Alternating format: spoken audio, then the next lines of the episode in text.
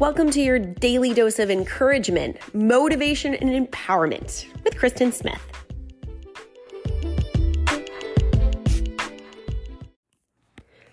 Just like there are three key macronutrients to put in our body to fuel our body for the best possible performance and health, there are three important ingredients in a healthy heart and soul diet.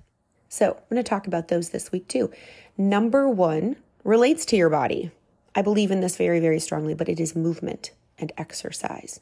Now, movement and exercise means something different to everyone, but the bottom line is taking care of your body by moving it is a direct has a direct connection to your hormones, to your emotions, to the feel good chemicals that flow in your brain. So, to have the best possible experience as you, your heart and soul and emotions, taking care of your body has a direct correlation.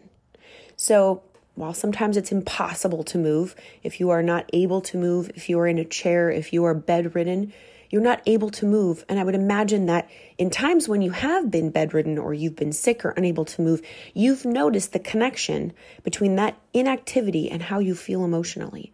You don't feel yourself. It's depressing, it makes you feel low. That's because when we move our bodies and we take care of our bodies, make sure that our blood is flowing, that our heart rate comes up, we're connecting our body with our mind. We're sending electrical currents. We're refreshing our spinal fluid. We're increasing our endorphins, our feel good chemicals, our serotonin. It's important to really understand the connection between our body and our spirit. They're connected.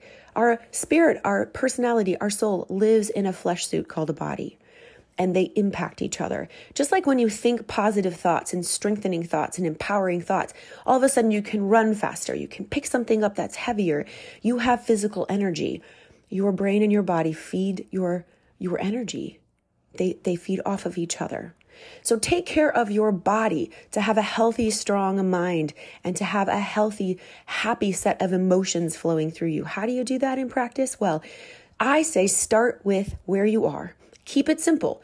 If everyone would just go for a 45 minute walk every single day, the entire world would be happier.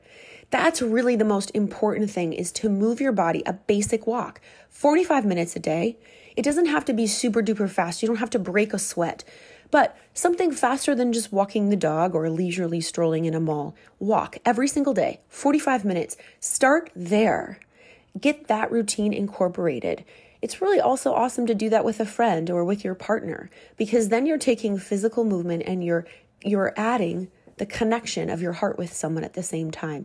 Talking while walking increases how the information that you're speaking about lands in your brain. Walking and talking, they've proven that those two things together can be really powerful. There are walking, uh, talking therapists out there who really believe in the cadence. When you're in a cadence of walking and you're talking, your brain is able to process information. You're able to make breakthroughs in your thinking and your thoughts that you otherwise couldn't make when you were seated.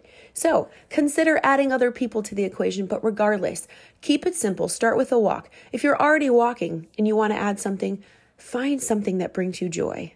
Joy in movement. Find something that's fun. Maybe it's not the hardest, most intense workout on the earth, but if it's the one that you'll do willingly and with joy, that's the best way for you to be moving your body. But move your body, movement, the number one ingredient to a healthy heart, to a healthy mind, to a healthy you. Move your body. Really, really beautiful connection. You'll find it as you continue to do it. It also ties into your feeling good about the fact that you're showing up for yourself. So many things tied to exercise. It's why there are a lot of people who, when they come out of rehab, when they go into 12 step programs, when people are overcoming addictions, adding movement is the piece that keeps them moving forward. You'll see it all the time. It's the least prescribed and the most effective form of antidepressant, anti anxiety movement. So add it into your life. 45 minute walk a day. Start there. If you're already there, add something that brings you joy.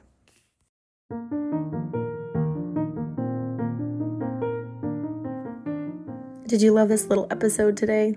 I'd love to hear from you. Kristen at KristenSmithOnline.com or message me on Instagram, The Kristen Experience, and go have a great day.